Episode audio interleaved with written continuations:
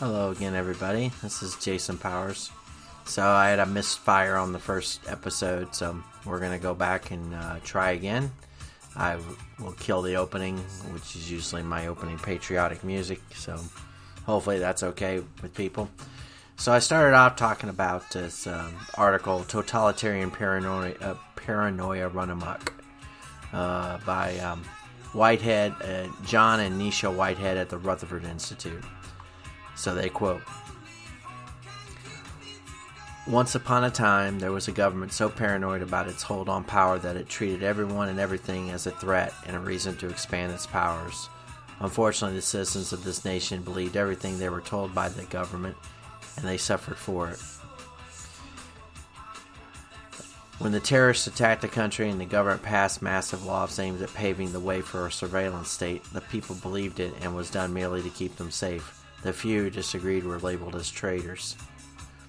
When the government waged costly preemptive wars on foreign countries, insisting it was necessary to protect the nation, the citizens believed it. And when the government brought the weapons and tactics of war home to use against the populace, claiming it was just a way to recycle old, old equipment, the people believed that too. The few who disagreed were labeled unpatriotic. When the government spied on its own citizens, claiming they were looking for terrorists hiding amongst them, they believed it. When the government began tracking citizens, citizenry's movements, monitoring their spending, snooping on their social media, and surveilling them about their habits, supposedly in an effort to make their lives more efficient, the people believed that too. The few who disagreed were labeled paranoid. When the government allowed private companies to take over the prison industry and agreed to keep the jails full, justifying it as a cost saving measure, the people believed them. And when the government started arresting and jailing people for minor infractions, claiming the only way to keep communities safe was to be tough on crime, the people believed that too. The few who disagreed were labeled soft on crime. Then the government hired crisis actors to take part in disaster drills, never alerting the public to which disasters were staged. The people generally believed they were under attack. And when the government insisted in needing greater powers to prevent such attacks from happening again, the people believed that too. The few who disagreed were told to shut up or leave the country. And this article can go on, uh, goes on from all, all, like that for all the way. Um, the idea is that questioning things becomes uh, becomes inconvenient to the government's narrative that says everything that they're doing for you is for your own good, and and then and then if you resist this, then you're considered dangerous or a paranoid or uh, soft on something or don't believe believe that the government. You're supposed to randomly take take the belief of the government and supplant it for your own logical and almost non-emotional because people mistake when the government is hyperbolic about threats and society's ills and yet they do very little if anything if not encourage these ills you should naturally wonder why in the world they, would they would they set people up this way. And of course we know it's corruption. It's their own uh, uh, the, it's a, their own deflection away from their own ills and their gains and the spoils that they have garnered, and that they have a much grander scheme ahead in some cases.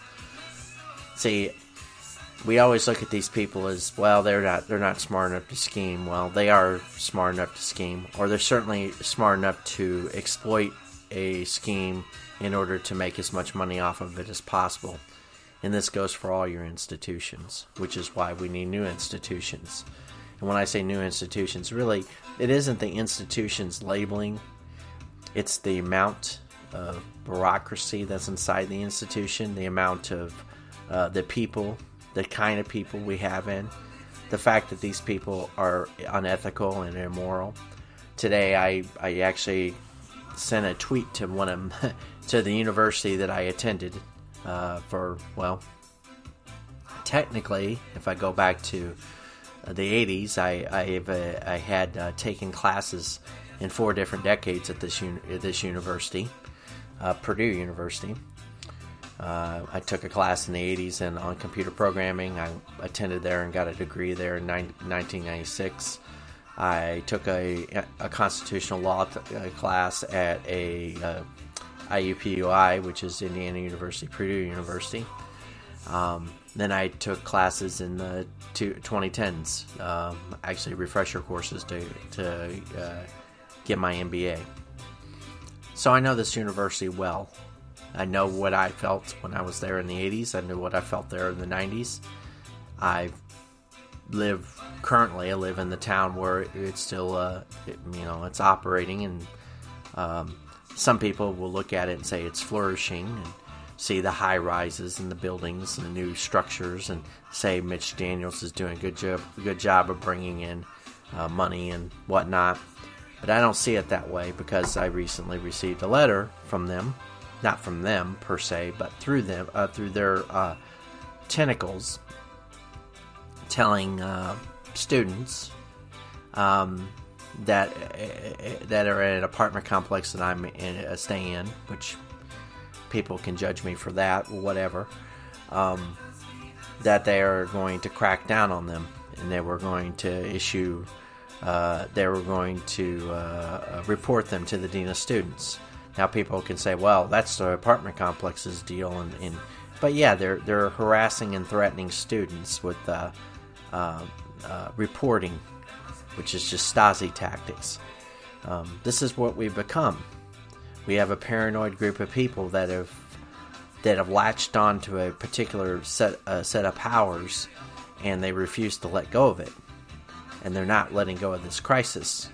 They're making they manufactured this crisis. They manufactured it. There's a manufactured crisis behind this, and then there's a manufactured crisis behind the response to it. That these people have manufactured this uh, to to keep to, to obtain power. This is unacceptable. These people don't understand that, evidently, and now we, we have a pretty good idea that it's a, a certain amount of mass psychosis or mass formation. I shouldn't say psychosis, but I'm going to. Just for a moment. But the formation that I'm talking about is they literally can't grasp that it's over. And, and they're trying to pivot off of one narrative. These masks, now they're going to these N95 masks. This is two years into this. These masks don't work either, and the mask had nothing to do with it. It's a form of power and control, and it needs to stop, like immediately. These you're damaging people, you're damaging society. Uh, I know Mitch Daniels will never hear this, but he, he is the president of Purdue University. If he had any leadership, he used to be the governor of this state. That's how powerful he used to be. Now he may not be the governor of the state now, but he's the president of, of a major of one of the 20 largest universities in this country. If I if I'm my mistaking if I'm not mistaken, and he certainly has contacts to contact the governor of this state, the local authorities, the state authorities, and it's just uh, and, and, this isn't just Indiana, of course, but this is a, this is a this is a um, microcosm of the, the, the, authoritarian pushes that these people have put, put, put down on us. And this extends obviously from the World Economic Forum if you, if you listen to some recent uh, broadcasts. And this isn't the first time. Everybody knows. The people that I listen to know this. They got it very clear. They know when it the origins. They even know the origins of this virus. We know that we know the story. We know what's going on. They know that we know that what's going on. They know we know that they're lying about it. They know they're lying about it, and they know that we know that they're lying about it. We're at the point where um, now they're trying to blame shift, and they're very eager, in, in my opinion, to try to pin the tail on us, the, the regular populace, for being the problem for all this. And there are people out here in, in our society that are looking for someone to blame for the fact, and that's the reason why the mass uh, formation occurs. And it makes an extremely difficult situation because getting people to shake out of their their uh, um, their realities of uh, current situations is so so difficult that um, trying to get them to accept informa- new information to change the narrative. I'm not asking them to go back to anything. I'm asking them to use their logic and reason to understand that You cannot continue to be a frightened child, especially when there are frightened childs that have more courage than you do. And speaking of which, I, I, have an example of that. Hopefully, it'll play through okay. But I have to pause this song here sec for a second. There we go. So, not like I'm trying to run two computers at the same time. So I'm gonna replay this. Hopefully, I can watch it again, and hopefully you can hear it okay. And see if I can first make sure. Okay. Thank you for teaching students that our own mental health is much less important than making triple vaccinated adults feel safe. Thank you for teaching me that even the most minute risk is not worth taking. Life is best when you take the path of least resistance, with no chance of failure and definitely no chance of catching a cold. Thank you for not reaching out to the students to ask how we feel about masks, because if you did, the majority of students would say that they hate masks, and then you might second guess your decision to make us wear them. Thank you for allowing me to experience the anxiety associated with never seeing facial expressions.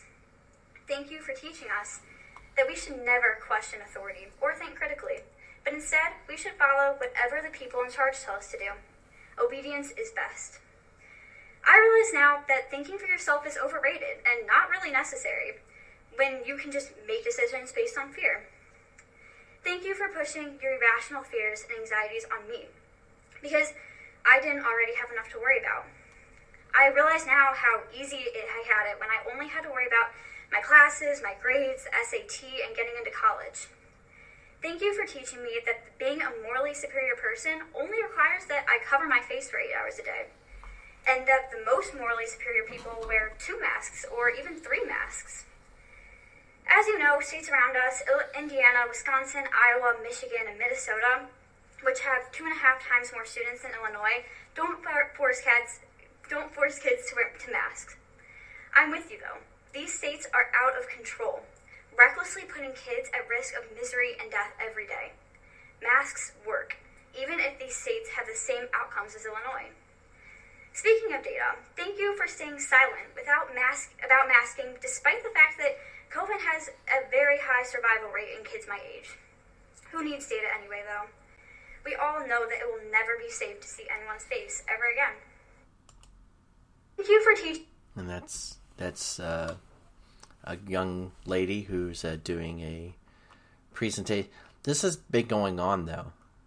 The school boards know it. They're just scared to admit admit their, their flaws and their reality, and it's um, it's quite shameful actually it's quite disappointing that uh, we have such uh, people who who have an inability or certainly can't admit they're wrong about anything, and and uh, and then we have people like in this thread. Of course, they just troll. I think, but it's kind of amazing that they would they spend the time to, to troll, and and they they have the time to suggest that you know no one. Uh, they think that we're we're trying to uh, hurt people. That is not the case. Now, granted, these are the people we're supposed to try to figure out how, how to um, convince to be on our side. And I don't really know that there is a good way to convince them. They certainly don't have any uh, understanding, I don't think, that will come through, but one can only hope. I'm going to try to. Uh, at the very least get a response. Um, maybe I will, maybe I won't. Who knows? I can't go through everything, but I'm going to go for everyone who got uh, ratioed because there's lots of people that'll, you know, have plenty to say, but uh, um, one per, uh, uh, you know obedience obedience that's a term that uh, I can't believe anybody would uh, um, take advantage of kids. And she was saying all that while wearing wearing a mask. By the way, it wasn't like she had. And there was teachers and people all sitting behind her. All these people are sitting there, scared to death, wearing either a cloth mask or maybe they are wearing an N95 mask. But nevertheless, I think most people are just they're pushing their their irrational fears on everybody to the point to where you you can't snap them out of it. I, have tried myself. Uh, uh, there's there's so many people that are insensitive to everything. Um, and, and and there's people that think that they're actually helping the conversation by saying such crazy stuff. Um, it, it, I know it's Twitter, um, and there's other places to go and try to. Uh, um, uh, I don't know where the. They think we're being inhuman to them, that we think uh, that we want them to be hurt. No, we don't actually. Their irrational fears, though, will hurt us and our society, and you try to convince them of that otherwise. They think that uh, we're not aware of what this. The thing is, is some people have a very, I guess, um, small understanding of how story arcs are created. And when I say arcs or narratives, this is how totalitarianism seeps in and stays in. People become mistrustful. I primary example, I had a recent experience with this, and I won't go into uh, any of the gory details because certain people uh, uh, that involved, uh, you know, may or may not listen to this and and whatnot. But the, the, the high level of it is, and, and, and I have my suspicions, but I do a lot of investigation and and prop I, I, I create you know some kind of idea or hypothesis in my head. I look for data points that lead me to that belief.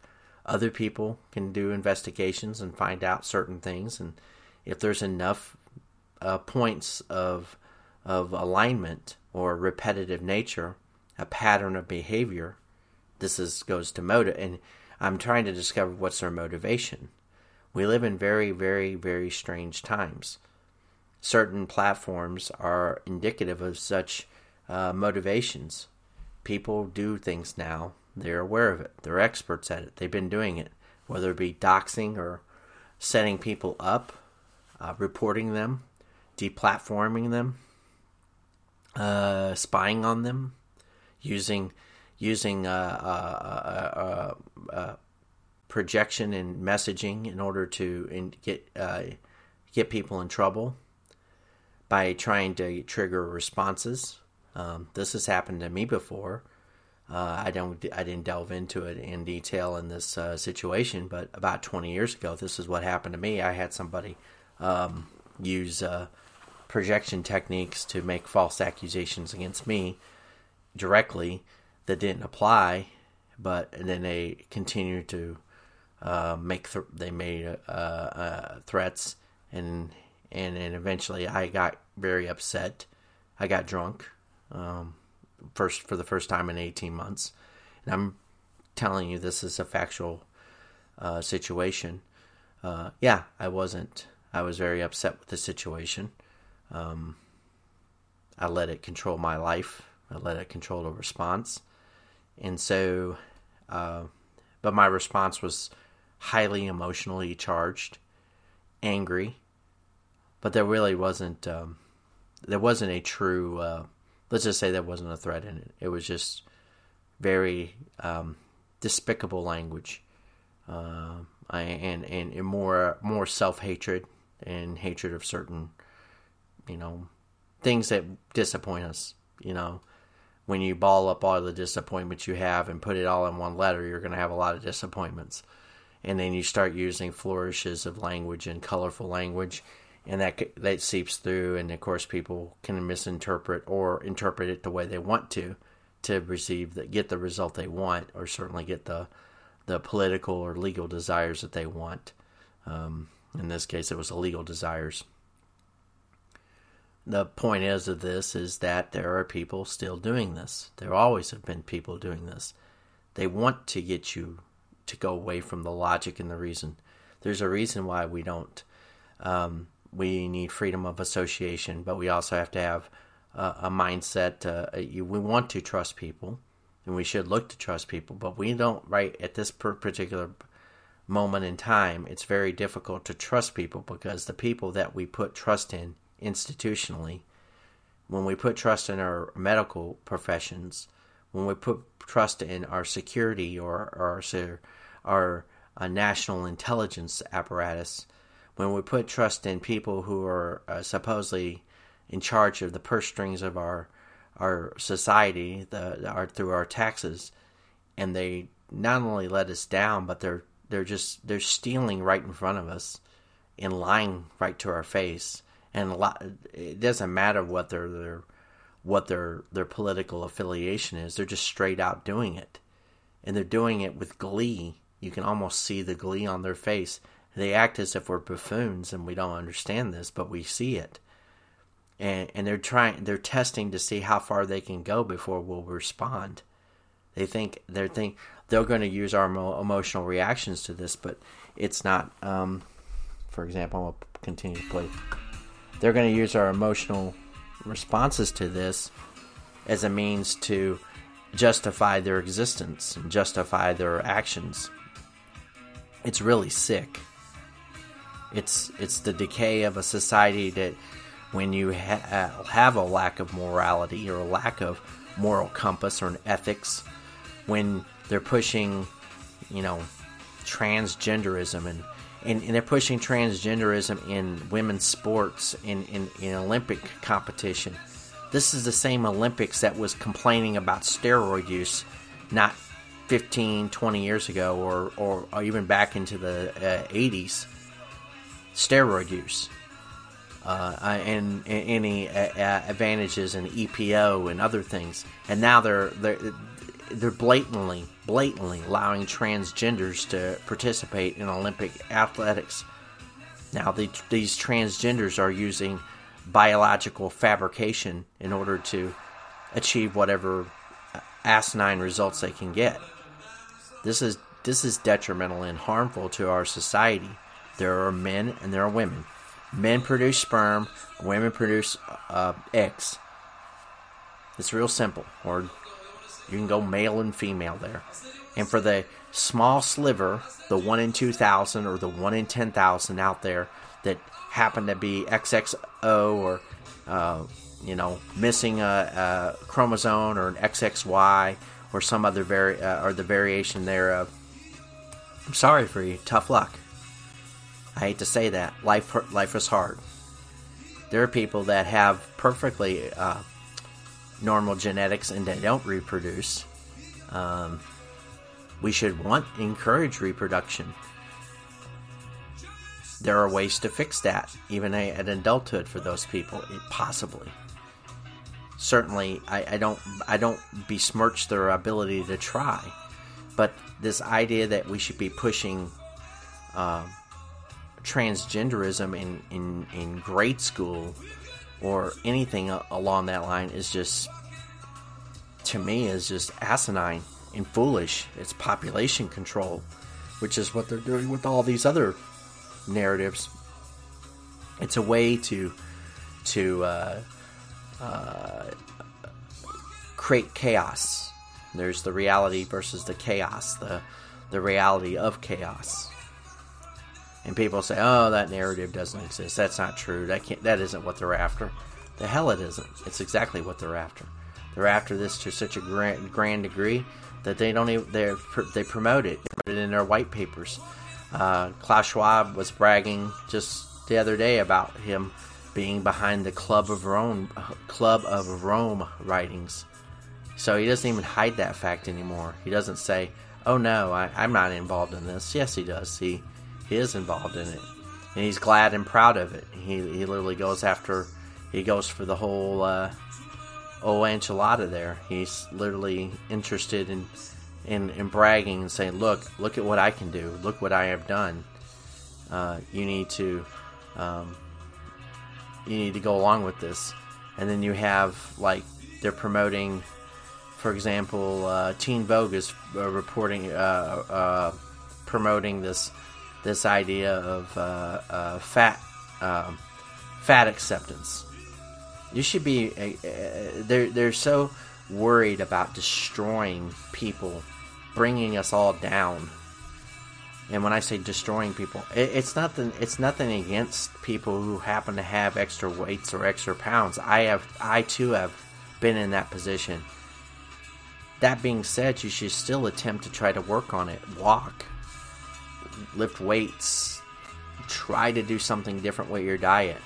And believe me, it's very difficult. I understand that, but I've gone through that cycle, and I think I, I, you know, this last two years has been stressful for all people, not just the people who are already big boned. It's been stressful for all people. And I noticed that a lot of people don't have any consideration for those of us who are trying to get us out of this fix, getting us out of this narrative. This is why we we we're starting to we're trying not to be upset with you. We are trying to uh, encourage you to think, think, think about a greater problem, which is that if you don't get out of this, it's going to get worse. It's not going to get better. Compliance is not your friend. We're praying for you, but Jesus, we we uh, you know, we are not Jesus. we don't have the patience of Job. And all you that are continue to fester on this and latch onto this this this uh, situation and say, "Oh, it's not going away." Well, it's not going away because you are living in the problem. We want to get beyond the problem, but we have a bigger problem. The bigger problem is our own government, our own world government, the UN, the Xi Jinping, and the Chinese. They want to take over the world, the entire world. They don't want to play halvesies with you. They want the whole enchilada. And our DC establishment is so corrupt, they have them blackmailed to their eyeballs, and they know it and they're I mean Biden is a puppet. Biden literally said, "Ooh, it's okay if uh, you know, if there's a little incursion into Ukraine." What? Since when do we encourage other countries to invade other countries or say it's okay? Okay, it's almost we're inviting it. I don't know if that was uh, a, a, a Freudian slip, but being his amount amount of extra emphasis he has in his lifetime placed upon Ukraine and his son being on the board of Burisma at one time, and the amount of Democratic operatives that have been in there, which leads us to this next video, which I'm going to play at least part of. Um, I gotta get to it though. Okay, so hold on a second. So this is uh, th- this is from the uh, a video actually this was put together um, uh, a few years ago, but we'll go ahead and play it again. Hopefully, it'll hear everything, or you'll be able to hear it okay. Coincidentally, Sergei Lyovochkin is a close associate to many U.S. politicians. This yeah, those uh, close politicians was uh, one of them was Victoria Nuland. just FYI, she's back over there again, and she's been piping up again she's like Hillary Clinton. Hillary Clinton of the uh, of the Secretary of State era. She's you know she's uh, speaks fluent Russian. Her husband uh, hangs around with um, John Bolton. Um, they're all involved in this uh, uh, group. Um, uh, was, it, was it Century for a New uh, new cent, uh, new oh was it Century for a New American Pro- I can't even New American Progress or Pro- Progress for a New American Century. That's what it is. PNAC. Sorry, these acronyms. There's so many of them. After a while, you you, you get them all mixed up because there's so many alphabet soups out there. But they founded this back around uh, 1999 2000. They were big war hawks. Victoria Nuland used to uh, work for Dick Cheney uh, and of course, we know what Dick Cheney is, and Liz Cheney's a war pig, and she's trying to she's trying to put herself on the map as the next uh, presidential because she has no district, nobody likes her. She's just a terrible person. Anyway, let's go back to this. Hopefully, uh, the overdub um, will explain it. The security service of Ukraine had evidence that on that night, Lyovochkin was in contact with opposition leader Yatsenyuk where they discussed the clearing of Maidan on the pretext of installing the annual Christmas tree. news media reported that the riot police cruelly attacked the students peacefully sleeping in their tents. But scenes from the event seem to tell a different story. It appears that the protesters were waiting for the police. Additionally, there were dozens of journalists and cameramen from all the new public TV news outlets prepared to cover the events. And most ominously, group of well trained young men arrived to Maidan almost simultaneously with the riot police. They infiltrated the crowd and began provocations with insults, stones, and torches. The right sector in Ukraine represents a part of the Ukrainian population that has often favored fairly extreme right wing positions. They had militias that uh, came especially during the Maidan protests. There were groups that were being shipped into Kiev where they would provide the muscle, in effect, for the demonstrations. So the demonstrations went from being relatively peaceful political protests to being increasingly violent. The first step in any detective work is to establish a motive. It is now said that Sergei Lyovochkin is held in high esteem by his powerful U.S. friends. Outraged by what was reported in the news, the Ukrainian people came out in force on the next day to vent their anger with the police actions. The violence started to take off when? Фактически жесткие противоправные действия начались уже So this is the former um, uh, Prime Minister of Ukraine. Uh, he said de facto serious law violations began in December 2013. в декабре 2013 года. События, которые проходили the events take place in Kiev at, at that time were highly radical.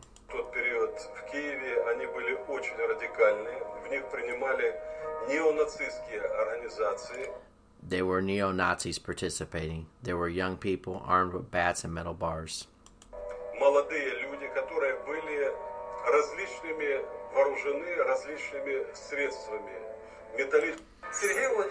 So, and this is just one video. Uh, actually, the next video, let me get to it. I gotta get to this real quick. It's uh, it's quite an interesting thread. I left a link in the description to this video. That there's a link in the thread. Let me see here. I'll pull this up. So there's a point. Yeah, that the second part. Let's see here. So I gotta get to it here in a second. Hold on a second.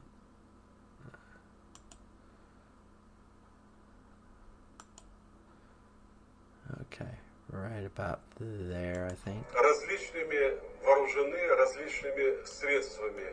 Металлические прутья, биты. В том числе использовалась So they use road building machinery. техника, например, дорожно-строительная, грейдерами и не грейдерами. The bulldozer, the bulldozers then ran into the police officers. наезжали на э, работников правоохранительных органов, на милицию, которая Uh, who were guarding the government and presidential administration buildings and didn't let the protesters seize these buildings. защищала и не давала захватить правительственные здания и здания администрации президента. Как президент мог how could how could the president go to such an unruly crowd?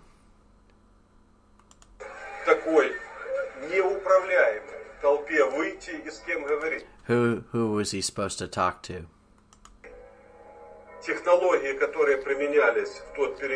The techniques launched at that time were planned well in advance. This is a color revolution.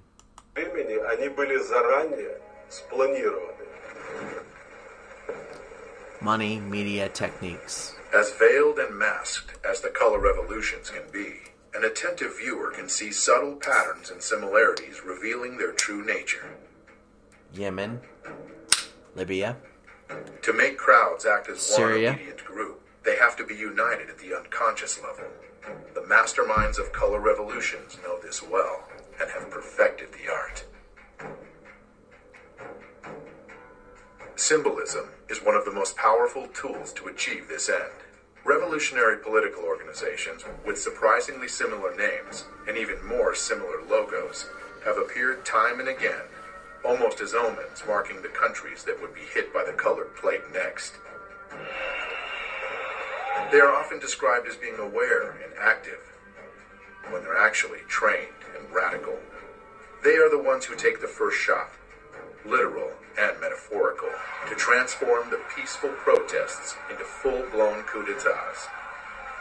Their fingerprints can be found everywhere on the map of the color revolutions. So Libya, Georgia, Moldova, Lebanon. Using all the experience of past generations, simple but effective tools like catchy sing along and chanting are employed. So yeah, they create um, they create a certain we call it um, symbolism and whatnot. I guess I could go on to this. So, um, okay, here's a video I can play. This is a good thread. So, okay, hold on a second. Uh, I gotta get this queued up. One thing. So they're talking with Oliver, talking to Oliver Stone. In the United States, is the this uh, the header she puts over this this uh, Irish girl. John McCain's presence in Ukraine. Yes, he was another one. So John McCain, who uh, it just so happens that the guy that used to uh, work for him and work with him um, uh, landed in Ukraine uh, in terms of the situations that were ongoing, and they use Ukraine and the Russia. That the, the, the reason why we why they had to quote unquote use this to get Russia, Russia, Russia on Trump um, was because they could control Ukraine. They were located on their front doorstep, and they could do a lot of um, talking and discussing and, and smearing. The lot, the Ukrainian lobby in Washington D.C. is very strong. Um, they do a lot of. They want obviously they're very corrupt too, and they lobby directly to the Democrats in particular. So anyway, I mean, that's his backstory. Presence from the U.S. Очень частыми гостями были представители U.S. representatives and congressmen were frequent guests at that uh, uh, of that at that time. Let me uh, blow this up high, bigger so I can actually read it. Okay. Соединенных Штатов конгрессмены были госпожа Нуланд. Miss Nuland visited on numerous occasions, and we had discussed state of affairs with her. She was the Assistant Secretary of State for European and Eurasian Affairs. Her, uh, like I said, her major skill set is that she's fluent in uh, uh, Russian. Um, there's also a fair amount of other people that were there that uh, we have. We had some highly uh, we heard about Maria was it Maria Yovanovitch, so she had been over there for quite a while. That's why they got real pissed. The State Department got real pissed when Trump Trump took office. Vicky left. like for a couple days after his inauguration. But she was one of the last ones to actually look at uh, do a uh, peek see into uh, the Steele dossier and some of the other stuff. She she had met with Christopher Steele in plenty of occasions, but let me let him continue to talk here. Приезжала очень часто, у нас были с ней дискуссии, но после этих дискуссий она шла but after the, after that, she went to the um, Maidan and supported protesters. And accused police of abuse of power.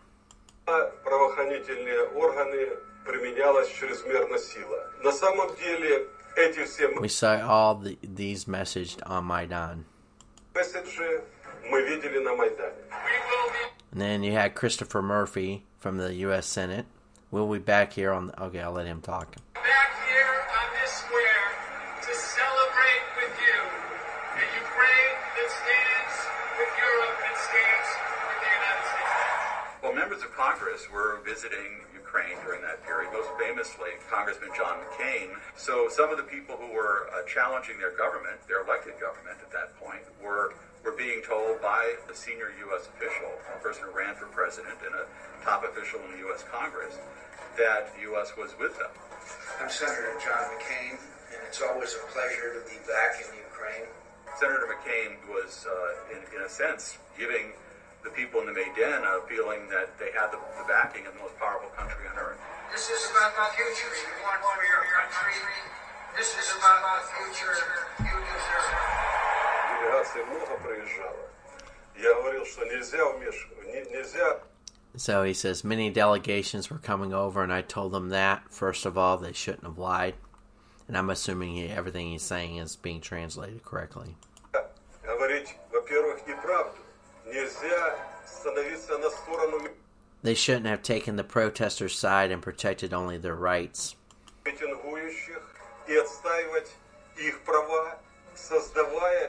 creating and deepening the conflict.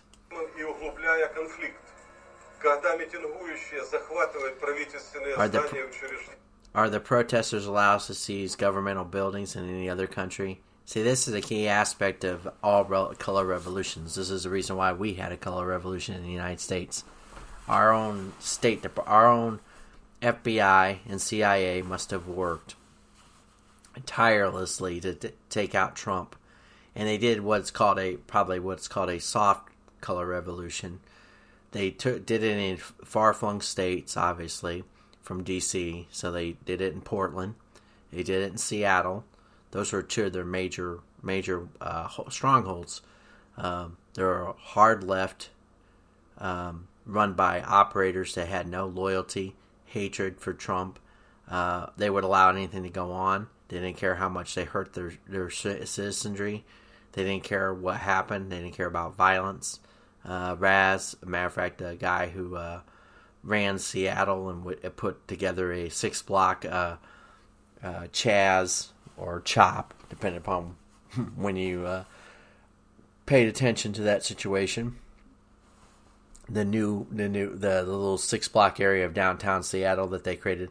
That's a um, that's a tactic that's been used by creating a quote unquote breakaway um, authority, uh, undermining and subverting uh, s- state, local, and federal authority. Um, you're showing that the government is too weak to to respond because any response is considered, you know, violence against citizens and citizens' rights. Well, they're committing violence against citizens' rights. If you are a business person in that particular area, what rights did you have? Your rights were stripped from you. You couldn't have, you couldn't make business. Um, and actually, someone did die in, under Raz's leadership in two weeks. Uh, he was shot, and they, they but they wouldn't allow the ambulances to come into the their area, and, and then of course you know, it, so a person died because of this. The same way David Dorn died during all the violence and riots. This went on under uh, Bill Barr's uh, watch, by the way, who uh, you know allowing this to happen, and they refused to call out uh, the military authorities, the National Guard, which is another thing too. Uh, the National Guard wasn't called out on January 6th. In actuality, though, the National Guard was actually uh, requested or uh, offered as aid. I think uh, it was on January 5th. A, le- a letter was specifically sent from the Trump administration uh, a, you know, to offer assistance to DC, and uh, Muriel Bowser soundly rejected it, and she she emphasized it by restating her position that Washington DC did not need uh, National Guard troops for the uh, rally on January sixth. They intentionally intentionally set this situation up. They did that for a reason. They, the idea was never to allow anybody to investigate. No one ever talks about the electoral college anymore. Uh, that was the whole point was to hijack the concept that anybody could question the the election and question and actually um, send the election back to the states and and let them re-examine or have more time to look at the election results. They didn't want that. The Democrats have raised that issue before. It has been done. But the Democrats and the Republicans that were both in, in on this deal, it wasn't just a one sided deal. Uh, Dick Cheney's spawn, Liz, was writing, getting a letter written by, was it uh, the Secretary's of State, 10 former Secretaries of State or Defense, I forget, De- of Defense, sorry, uh, including, um, what's his face? oh her well for one her her own uh, her own father and then the whole Mark Esper and all the other ones they were they had set this plan afoot and it included everybody. Um, they put enormous uh, corporations were behind it. There's an I actually have an episode about this. Anyway, I'm sabotaging this whole thing, but the the point is is all this this is a color revolution that was operated against the United States government. Those who deny it, the ones who are actually aligned with this concept are they they had to do this to disrupt. They did not want they had to go forward with their plan. They were not going to allow and it has nothing to do with Trump. It really doesn't. It isn't even about his it's just the fact that we literally had somebody overthrow our government, and it was overthrown from within our government. They didn't go after him personally because they knew if they did that, then they would have a, a mess on their hands that they couldn't control. These people like to control as much as they can. They control and pull back. They see they they put their fingers out as far as they can, and then they they'll back off. I mean, they don't care about the co- human costs. They don't care about us. They only care about is their power and control. And of course, once they got him literally removed from office, and it wasn't by force, but removed from office by all the catastrophe that they were. These people are evil. They don't care about our country. They've sold us down the river, and uh, uh, whenever they eventually get caught, which they will, at some point or another, they will they will be held to great account. Uh, it may not be in my lifetime, but um, we can't let. there's not going to be. They can't. They're not going to be able to get rid of all of us. There's always going to be a memory of uh, of of somebody out there that's going to know what uh, went on. Hopefully, they're smart enough to know to write this stuff down. So, I'll play a little bit more of this, and then yeah, I'll just go ahead and let it play.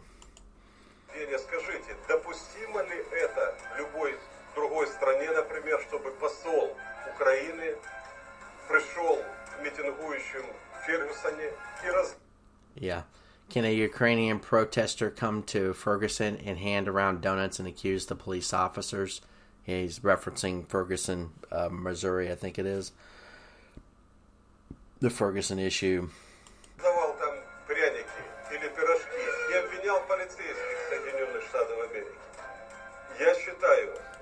he said, I believe it is unacceptable in any European country as well. Exactly. But uh, you know, the, U.S. is has hell, been hell bent on keeping Ukraine.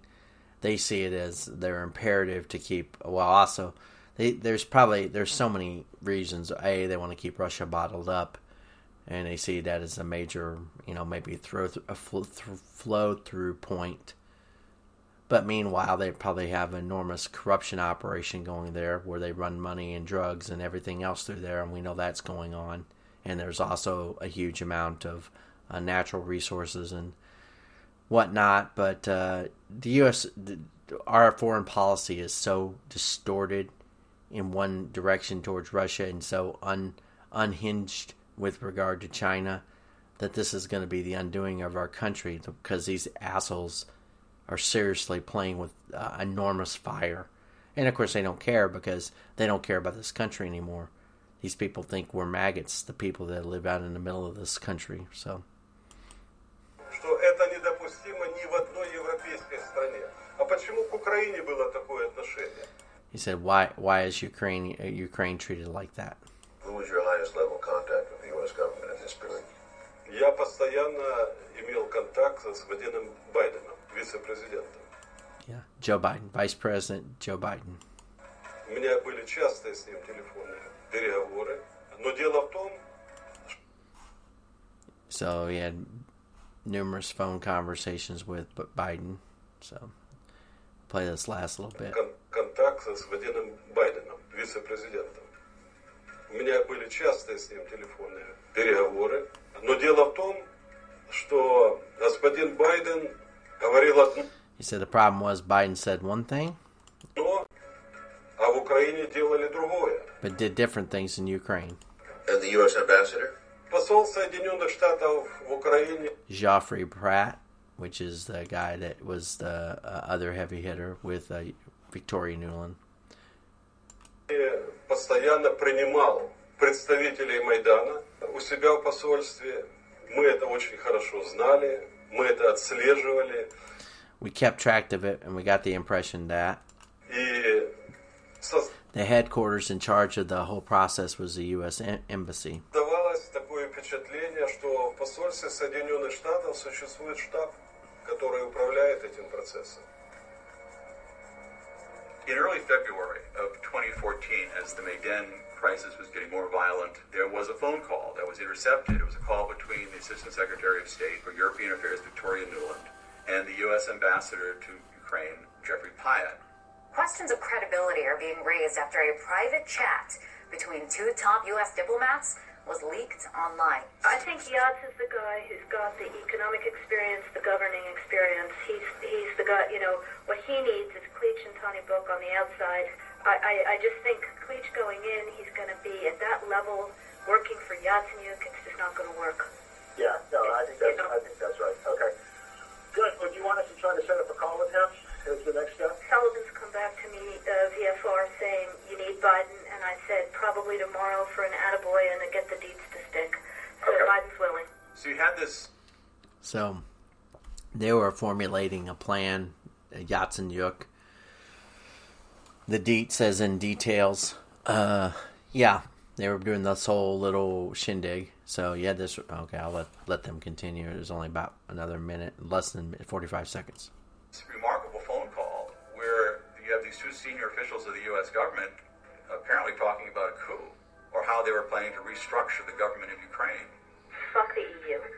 No, exactly. I'm not saying the whole U.S. government feels that way. The, there's, there is division on this, but the neoconservative element wants very much to change the strategic dynamic in Eastern Europe.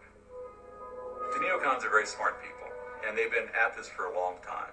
They came in around the issue of propaganda. They studied how to create hot buttons for the American people. They had this experience when they were getting the American people to get excited about Central America back in the 1980s. Sandinista regular army. Yeah. Well, here's a here's a little news flash. It isn't no longer about neocons, and I mean we know they're war picks. Don't get me wrong.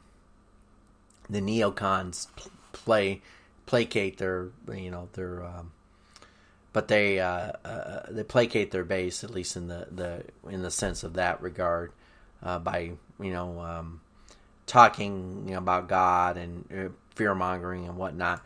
But the the bigger problem is is uh, they're no longer the bigger they're no longer uh, big uh, amongst their base because their base feel betrayed. They sent too many of their their sons and daughters over there to get butchered and killed, and you know of course.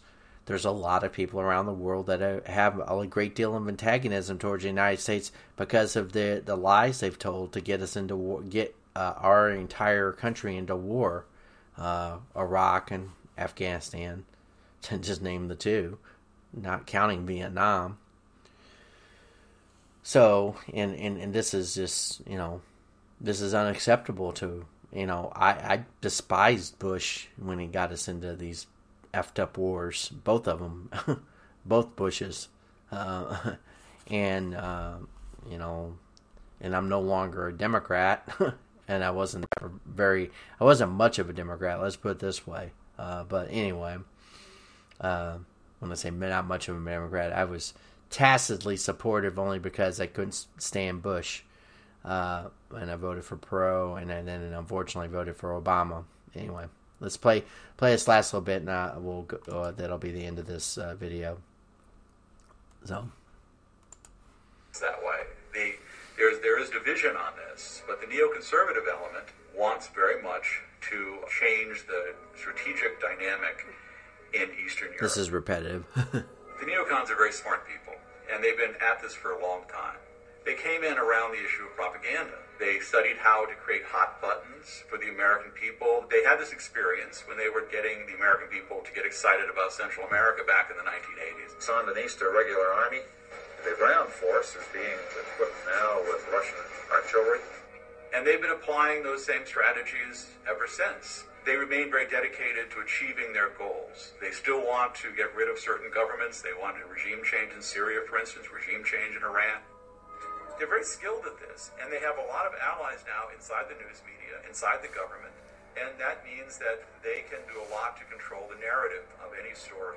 I think in America these days, we Robert have Ka- somehow told ourselves So Robert Kagan is doing that talking right there. That's uh, Victoria Nuland's uh, husband. He's a fat idiot, and a, a he he obviously thinks he's very he like writes books and shit like that. Anyway, that there are a lot of ways of dealing with these problems other than hard power. Vladimir Putin cares about hard power. The neoconservatives can now demonize a leader of a country. That sells with the American people. No, it so doesn't. You don't just sort of argue a policy. You attack the leader. So the neoconservatives became very skilled at picking out leaders, finding their ugly traits, and then highlighting them. Uh, Yanukovych, you might say was a rather clunky political leader, but you make him into a devil.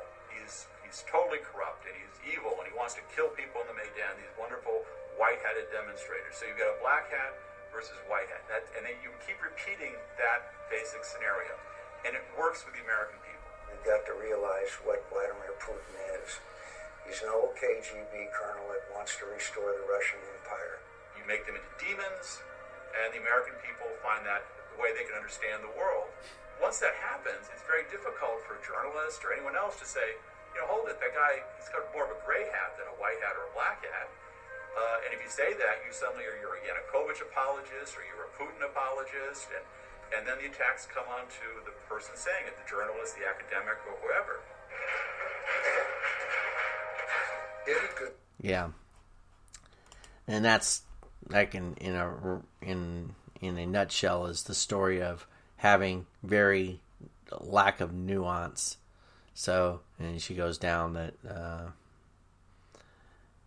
the coup d'état. So there was a there was a coup d'état on February twentieth of twenty fourteen. That's when it began.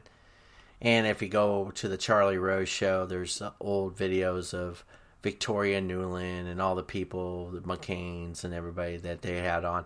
So yeah, they they the way the the presentator uh, presents the the neocon. So yeah, for a long time, our neocon friends, I guess you could say, or enemies, have been uh, running our foreign policy over in Ukraine and other places. They do that so that they have a piece of the pie. They they they can control the military industrial complex, the the Raytheons, the General Dynamics, the all the particular military contractors that they get a cut or a piece of the action from, and the neolibs, which are often left out of this situation, which is really it's not. It, it, believe me, it's not as nuanced. Uh, I mean, Victoria Nuland was working in the Obama administration, so I mean, you could say that honestly they would just uh, they turn they continue to keep uh, certain people around uh, irrespective because they like them being in those positions to keep the wars ginned up. I mean, let's not forget that uh, Hillary Clinton is not a was uh, responsible or certainly involved in many um, situations regarding the Middle East. We keep on the, the the liberals the liberals that defend her um, forget about her her tacit or uh, missions that you know what difference does it make. I mean that's the big quote. Uh, they complain about how she was drugged before Congress too many times. You're always drugged before Congress. There account there's accountability, and there should have been accountability for uh, Bush, but it, it seems kind of interesting how much they allowed the. We got totally sucked into an enormous problem, and yet no one, to this day, has been able to uh, uh, properly hold account the people that put us in this, you know, deficit and situation. And everything in war is about, you know, controlling the media and the propaganda and making big shows and productions. And they, the Democrats, I mean, that's the January 6th, you know, they, they had a candlelight vigil and they made it all. There, there was one person who died on that day. One person. And she was shot. And she was not one of the Democrats' favorite people. They treated her like she doesn't even exist, Ashli Babbitt. And all the quote media has continued to lie and, and, and, and conflate the situation and add in information that isn't true or saying that it's almost uh, saying certain things are uh, happening or uh, happened when then in fact that didn't happen on that day. The people that, that passed away had conditions, uh, some of them very un, uninvestigated. So that makes you that's another thing. So I I want to continue with this because it's it's an interesting story. I skipped one video, but I'm a this is an interesting thread. There's an entire YouTube uh, uh, movie on this, and I included it in the link to the description. But this is a part of grander scheme. It's good to know the background on Ukraine because uh, they're trying to do it again. You know who else but Biden, who was involved in it the first time. He was the chief point man for our uh, uh, foreign policy, and look at what a failure it's been. And yet people voted for this. Now I, I can't. Some people are going to vote D or R, no matter doesn't matter what clown they put in front of them. They just go, "I've been burned." They they refuse to have nuance. It's black and white. They won't vote for an independent because there's no backing behind it. Uh, they won't vote for a libertarian or they won't vote for just somebody else different, a third party. So anyway. Latest developments follow the dismissal of President Viktor Yanukovych on Saturday. And they removed Yanukovych, not following the constitutional procedures for impeachment. Процедура импичмента не была соблюдена. Для этого должен был быть привлечен Конституционный суд, Верховный суд. Этого не сделали. И голосовать в парламенте должны были три четвертых депутатов. The Parliament of Ukraine consists of 450 deputies. The Constitution of Ukraine requires at least a three-fourths majority to vote. In other words, 338 votes in favor of the impeachment, but only 328 deputies voted yes. Три четвертых не проголосовали. The U.S. State Department almost immediately said this was a legitimate government, and that was part of this effort to get regime change. Instead of trying to find some way to revive the February 21st agreement, where maybe you could bring back Yanukovych in some titular way, that became not a possibility anymore. Then you had eastern Ukraine resisting, you had Crimea wanting to break away, and things rapidly escalated. Voters will decide Sunday whether they'll leave Ukraine and join Russia. the campaign with the slogan Together with Russia has the backing of Moscow. The Crimea situation, the referendum, is also happening during this period very quickly.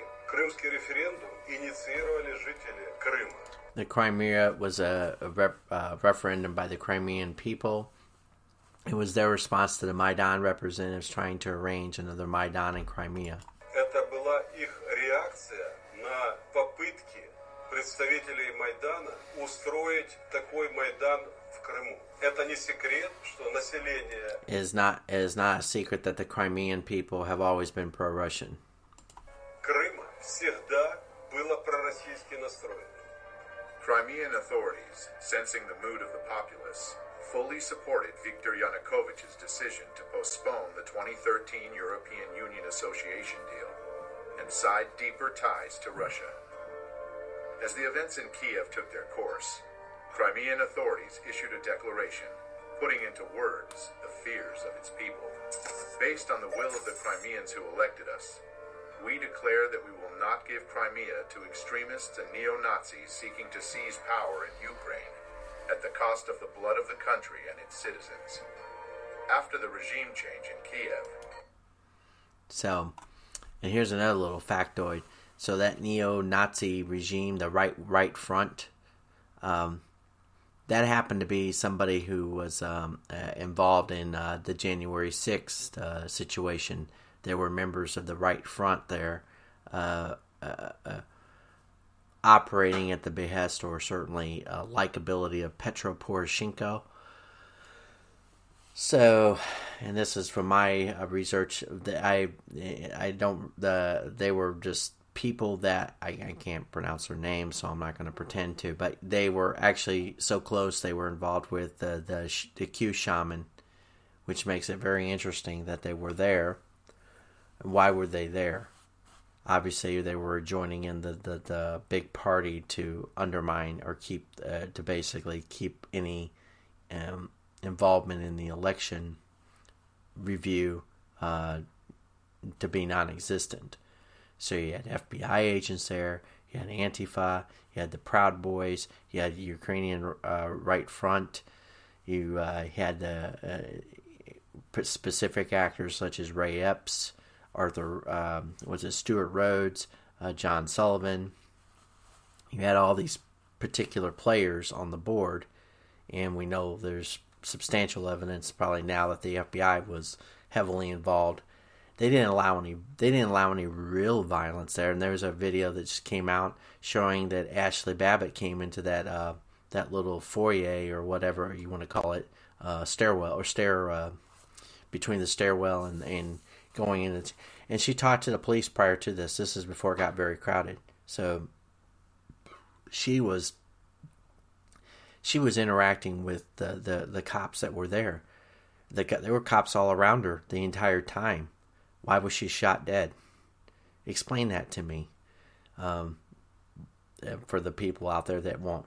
There's so many questions. And if you're not questioning things by now, if you're not questioning your reality by now, you're hopeless. I mean, I know the people that kind of listen to me obviously question reality and they question certain things and and there's nothing wrong with having questions and coming up with some some high level analysis to think you know maybe this is this is the way it's piece you have to come up with the pieces to the puzzle and formulate you know it's like a jigsaw puzzle. What pieces fit which ones don't? What would you do if you were running this operation? And that's really what it boils down to. How would you go about doing what you're doing? If you're trying to do maximum damage what your you have to come up what's the motive? What do you think the, the final agenda is, and then how you would get there, and then see if the, the data points align with that particular track. Once you do those things, you have a pretty good understanding of what, what's going on. And it didn't behoove Trump or his uh, supporters to undermine uh, review. It just didn't. Nobody would do that. I mean, you, you may say, "Oh, well, Trump was flawed, and he knew he knew he didn't really win." and uh, he had to sabotage this event and he had to cause violence and he tried to do an insurrection and overthrow. They didn't bring weapons. There was no weapons involved in the situation. If there was truly an insurrection, you would have had that. And they weren't going to allow that. You can't even get away with that in D.C. This has all been a projection and a hoax, but it's quite entertaining that you had people. And of course, here's here's here's some fun facts. So Bill Barr left the month before. And there's a letter just recently that came out through Politico talking about how they were uh, there was a uh, there was a letter written up about uh obtaining or certainly uh, confiscating the, the Dominion uh, voting machines. Well, yes, the voting machines were in play. Now, do I think that the election fraud pivoted solely on the election the voting machines? Actually, I don't. I think it was a help not a uh, total total impact on the election. Uh, that's the reason why they stopped the the count in the middle of the night. Something was wrong with the algorithm that they had, or or the algorithm wasn't going to be sufficient. So that pissed them off, and they had to come up with a plan B. And they already planned the plan B. That tells you how malevolent these people are. They were already they they had already uh, covered uh, for the fact that they might be uh, may be a failure or something. So they, you know, they don't know what they didn't know, but they knew they could fix it if they had to. So, um, getting back to this, so you had voting issues. Um, I'm gonna. So here, let me go back to this.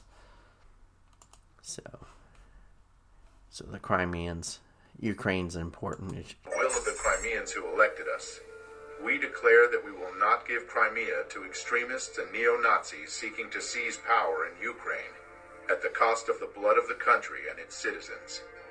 After the regime change in Kiev, rumors began spreading in Crimea that the new authorities would be merciless to those that opposed them. Glory to Ukraine. This led to the pro Russian demonstrations rejecting the new government in Kiev. On February 27th, the government buildings in the capital of Crimea were seized by pro Russian protesters.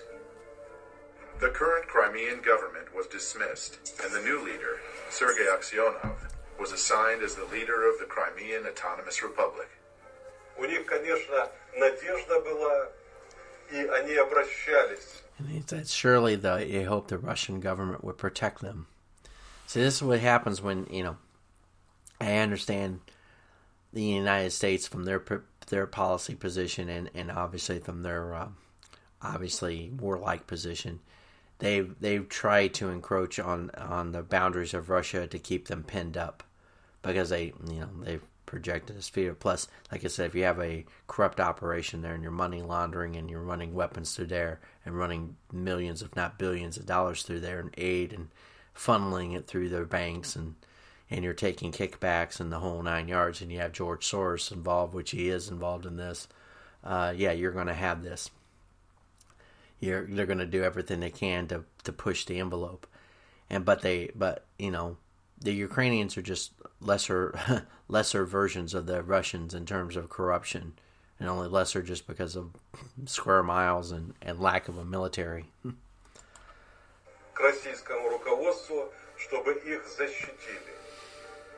On March 16th, the Crimean referendum was held, and the people voted to leave Ukraine and enter the Russian Federation. The situation in Crimea is being presented as a, a Russian invasion and again, nobody who looks at this seriously and looks at the poll numbers. Some of the poll numbers done by the U.S. government agencies themselves, showing that the people of Crimea preferred being part of Russia. In the U.S. news media, it has all been presented as the Russians invaded, they then staged a sham election with people with guns at their backs. Somehow they faked the ballot boxes to get 96% approval for uh, rejoining Russia. The idea of a referendum in Crimea is uh, just quite simply unconstitutional. It does raise questions on whether this vote really is free and fair, especially given the heavy military presence in Crimea right now, Errol. So that's how it's been sold to the American people. The reality is very different. The atmosphere here certainly is electric. Thousands of people who've gathered in the capital Crimean city of Simferopol. All of this following a referendum held last Sunday in which the majority of people here overwhelmingly voted in support of being reunited with Russia.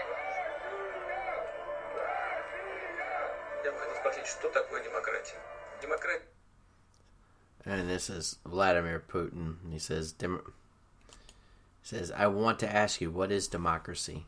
He's, talk- he's speaking real fast. Don't get me wrong.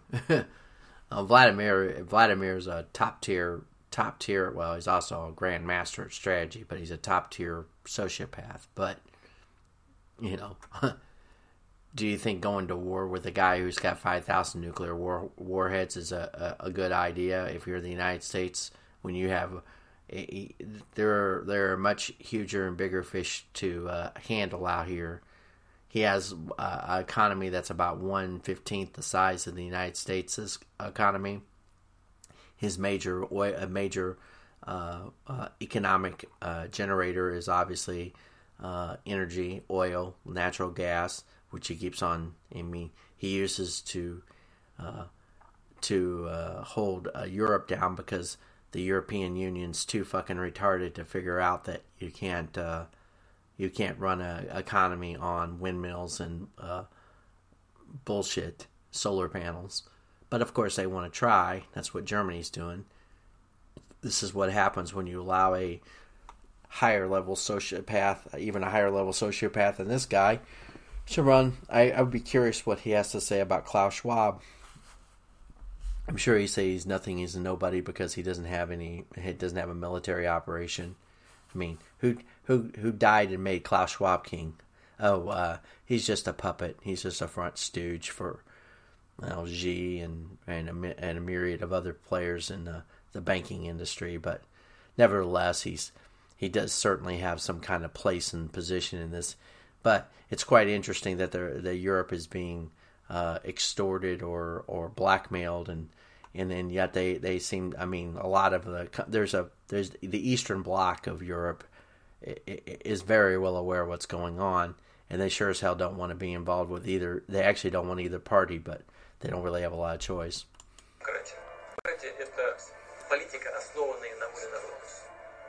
So, this is a very interesting and, and insightful. So, I'm gonna play the uh, play the last the last of this Putin's view on NATO.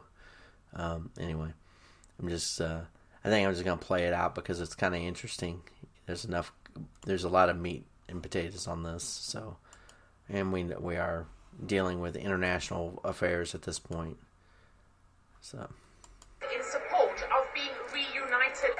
let me, let me get to the point. за присоединение к России. Нужно уважать выбор людей. And not manipulate international law and the principles of democracies every time according to your geopolitical interest. So that's what he's saying. He says, yeah. And, and don't get me wrong, I'm sure there was plenty of pressure uh, put onto the Crimean people to vote for getting into the Russian uh, uh, Federation.